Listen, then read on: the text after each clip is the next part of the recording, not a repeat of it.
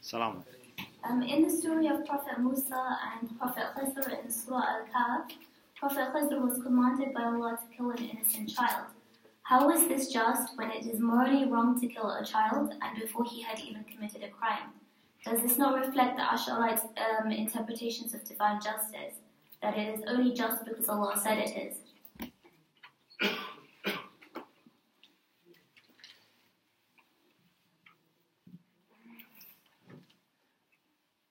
Thank you very much. You can mention even a case maybe greater than that case because that child was going to create troubles for his parents. We have another case, and that's Ismail. Ismail was not going to create any trouble, but still God said to Ibrahim to slaughter him. Is it Zul, an innocent child like Ismail, to be slaughtered?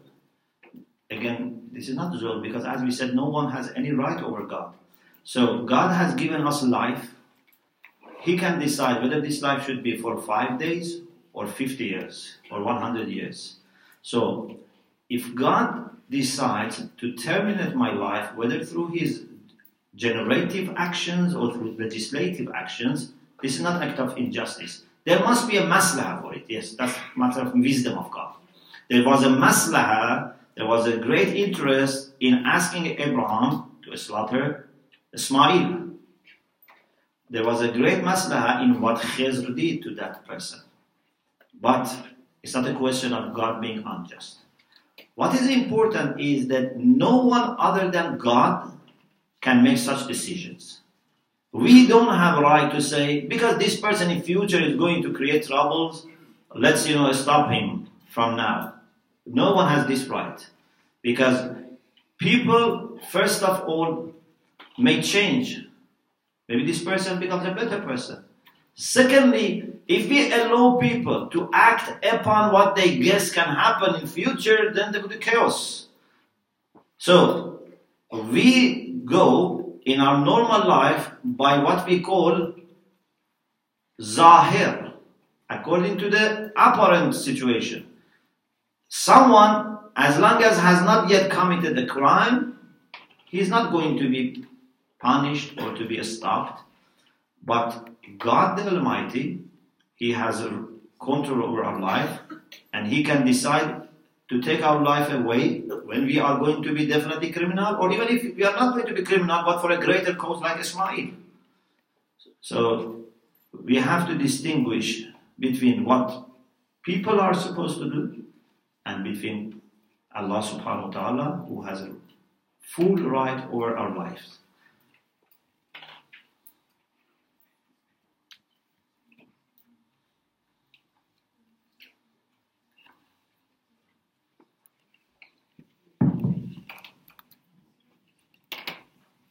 Assalamu alaikum. Alaykum assalam wa Um, you mentioned justice of God. You mentioned if you want wisdom, you should go to Hawza for 30 40 years. How is it just of God to do this if, say, we're living in the West, say, oh, the father's very busy with their family, how can you have time for Hawza?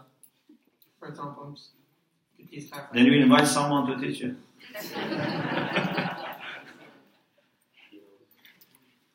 but we have to be humble. We shouldn't expect to understand too much. Yeah. So depending on how much you have dedicated your life to learning, then inshallah you can understand a little bit. Even uh, our greatest scholars, they have never claimed they understand everything or they understand most of the thing or they understand 50% of the thing. No one has ever said such things. They all say we know very little. Our knowledge is very, very limited. Allah says in the Quran, وَمَا أُوتِيتُم مِّنَ الْعِلْمِ إِلَّا قَلِيلًا We know very little. So the best thing you can learn is that you have to be humble in your claim of knowledge. Anyone who says, I know everything, everything for me is clear, I can make decisions you know, very clearly, you are you know, clearly wrong, this is a problem. This shows that there is no humbleness. True knowledge comes with humbleness.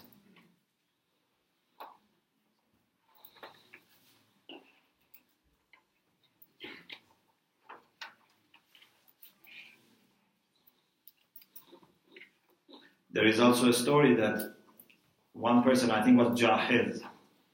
Jahiz is a person known for his, you know, Arabic literature. Uh, so one day he was sitting on Minbar and someone asked him a question, I think a lady, asked him a question and he said, I don't know. Then asked another question, he said, I don't know. Then a third question, I don't know. So he said, Why you are sitting on minbar? He said, I am sitting on minbar based on what I, I know. If I was going to sit based on what, what I don't know, my minbar should be in the sky. I have come this much higher because my little is only this much.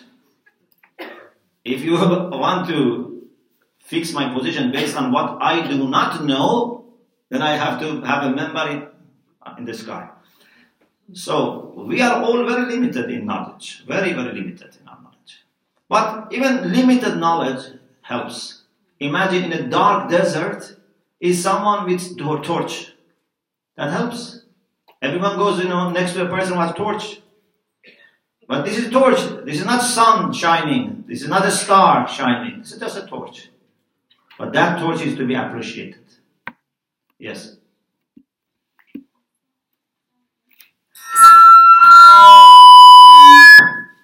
I agree.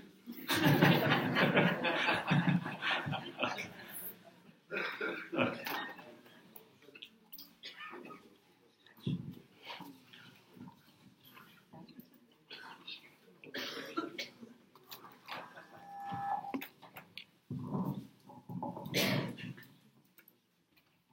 Assalamualaikum. Alaikum salam.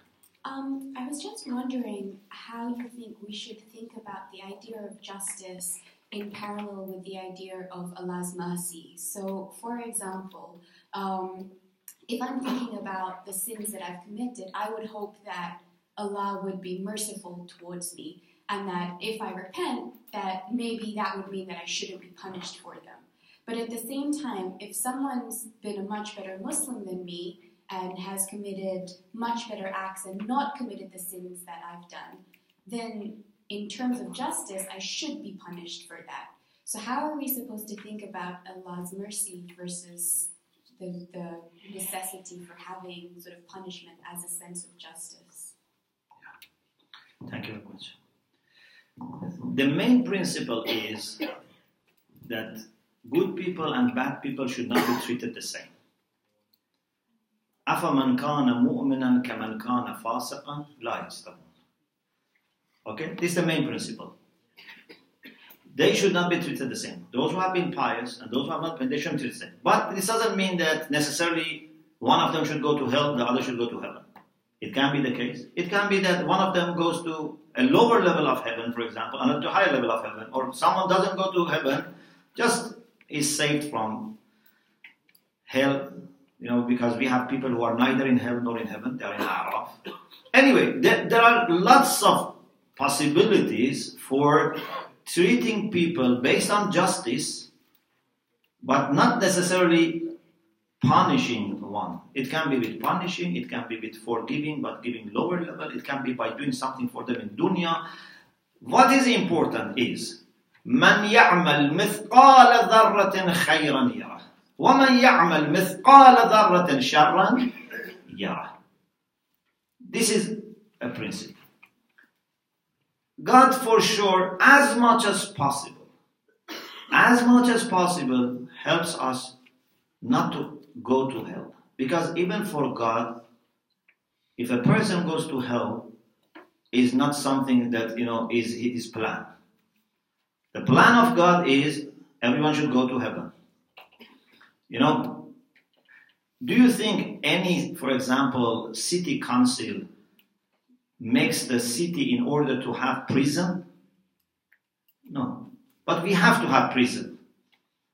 We want, you know, housing, we want a hospital, we want library, we want the schools, but we have also to have prison.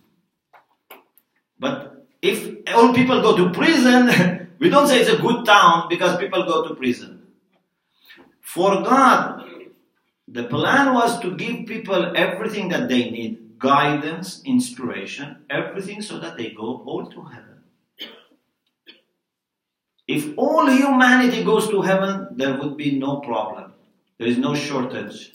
It's not that they say, okay, we have only limited space. We don't have any space. No. The plan is everyone should be helped to go to heaven. But there are people who don't want. Even if you offer mercy, they say, we don't want. Nuh alayhi salam said to his son, Ya bunayya irkab ma'ana. My dear son, come to this ship and be saved. He said, I don't want to be saved. I don't want you helping me. سآوي إلى جبل يعصمني من الماء. I will know what to do. I will go on top of a mountain. I don't need your ship. I don't need rahmah from you and from your Lord. What can you do? Can you take him as hostage and bring him to the ship?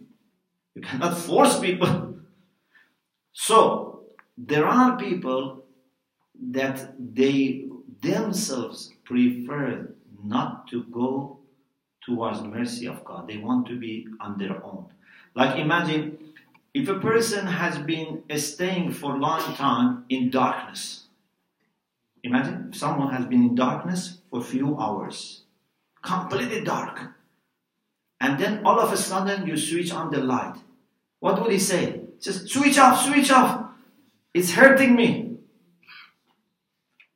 There are people who are used to darkness.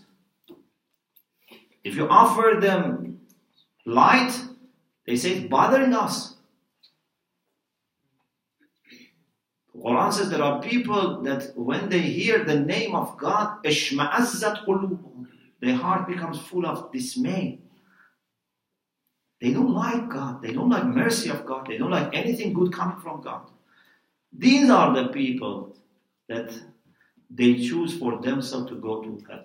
You know, Quran uh, talks very beautifully about people's relation with hell and heaven. When it comes to heaven, Quran says, سيق الذين اتقوا ربهم إلى الجنة زمرا. Okay? They are led towards heaven. سيق الذين كفروا ربهم إلى جهنم زمرا. The people who are also denying and rejecting God deliberately, they also are led towards hell. Okay. So they are both led. But in another ayah says the nature of this leading is different. Although they are both led, but in a different way. When it comes to hell, says وَبُرَّزَتِ الْجَحِيمُ لِلْغَاوِينَ Hell just becomes obvious for those who are misguided. What does it mean? It means they are in hell, just it will be known to them that they are in hell. They are not put in hell, they are in hell, just we let them know that they are in hell. But when it comes to muttaqin, uzlifat al jannatu lil muttaqin. Heaven is brought near muttaqin. So we are going to heaven with the help of God, but we are not pushed by God to hell. God just tells us that you are in hell. You understand the difference? So if you go to prison, you go by yourself, but if you go to universities by the help of the teachers, by the help of the school and authority. So God is not sending anyone to hell. Of course, we can, as a Tawhid Af'ali, say God is sending, but in reality, it's you.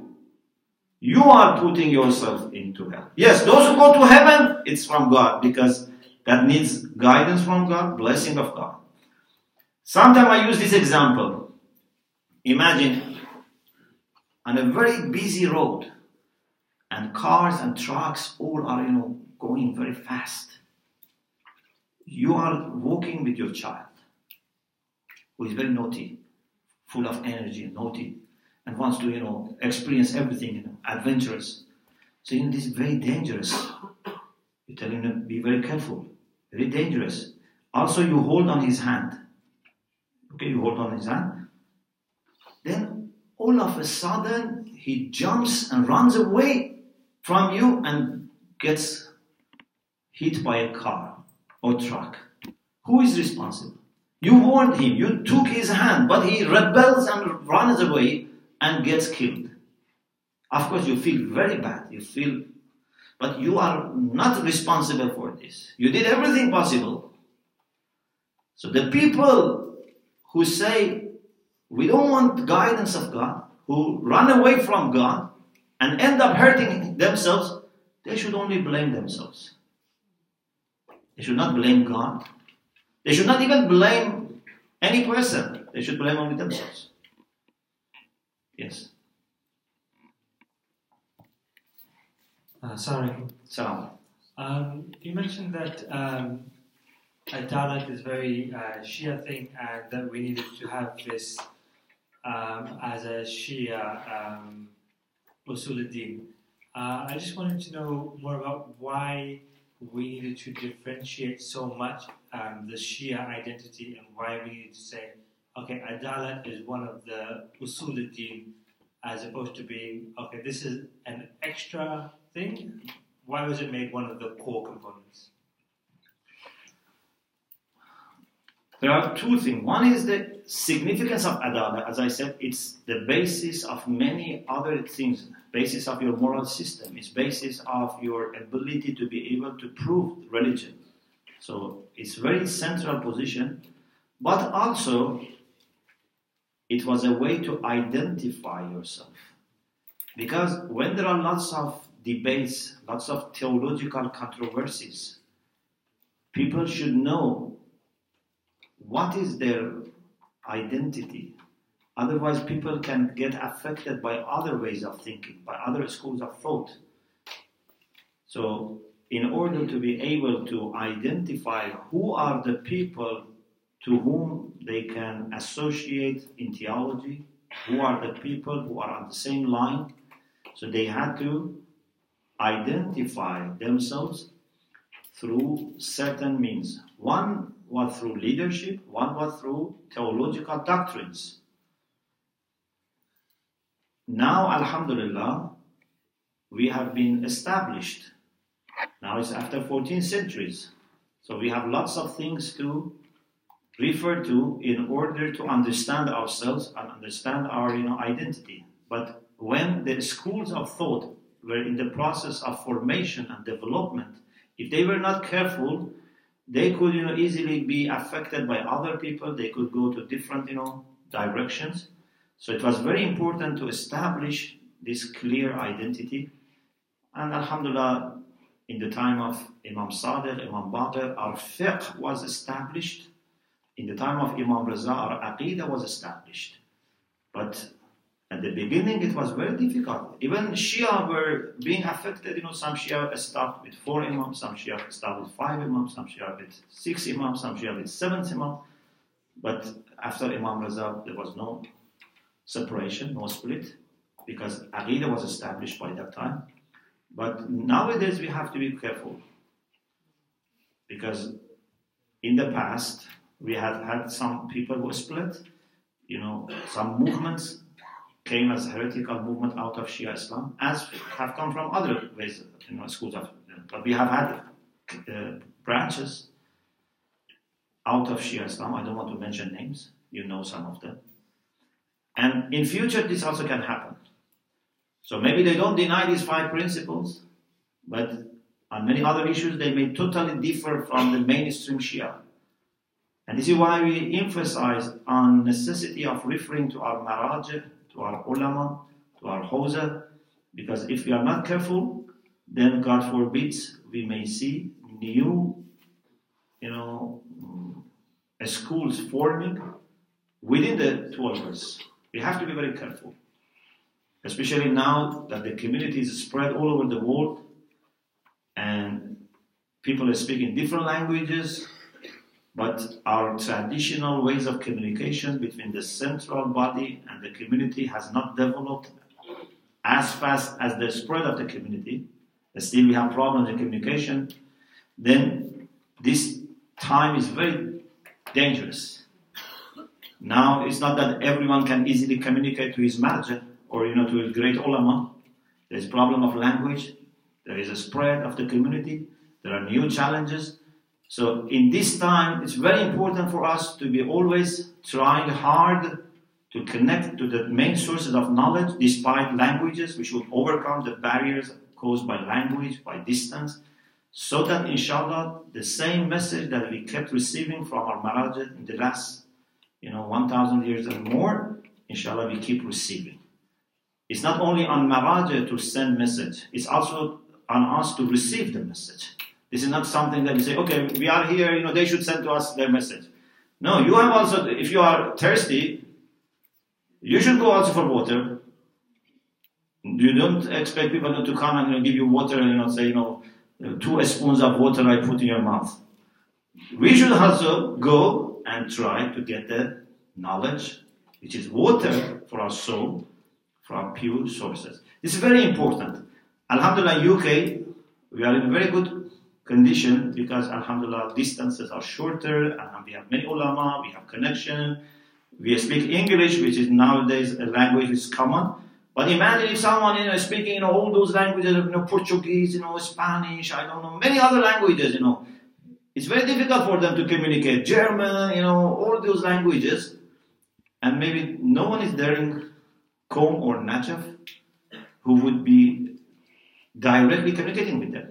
So our community has to quickly equip itself with a very uh, robust and reliable ways of communication so that the true message comes and challenges are sent, guidance is sent, all is like a blood circulation. You know, between heart and all cells of body, always circulation is there. It's not just body is getting blood and not sending back, or heart is just sending and not getting back. Everything should go around. This is the way that the community of Ahlul Bayt should function as a one body with circulation to all over the body. I just want to mention one example, a story, beautiful story. Uh, you know Imam Musa Sadr, who unfortunately for many years, you know, is in a kind of state we don't know what happened to him. He gave a lecture in Qom before revolution. And there are many good points, you know, he mentioned. One of the things I always remember, he says, in Lebanon, you know, there are sometimes villages which are all Christians, sometimes there are villages which are all Muslims, sometimes they are mixed. He says there is one village that has only one Christian family. One Christian family. And he says every Sunday a priest comes to that village and runs uh, you know, Mass, Eucharist, only for that family. What does it show? This shows that first, the church is aware of every single Christian family. It's not that they don't know they exist. And secondly, they have planned in place that a priest every Sunday goes and visits them.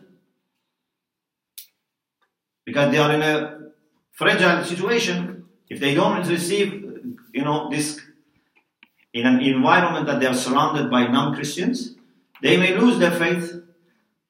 So every Sunday, one priest goes there. How far we are from that stage that for every single Shia family, we have an imam that visits them every week. So you can see the difference, the distance. So we have to work hard and we cannot blame others. We have to see what I can do to improve. You know, if you want to blame others, nothing will happen. Everyone should see what he or she can do to improve. That's the way we can, inshallah, make progress.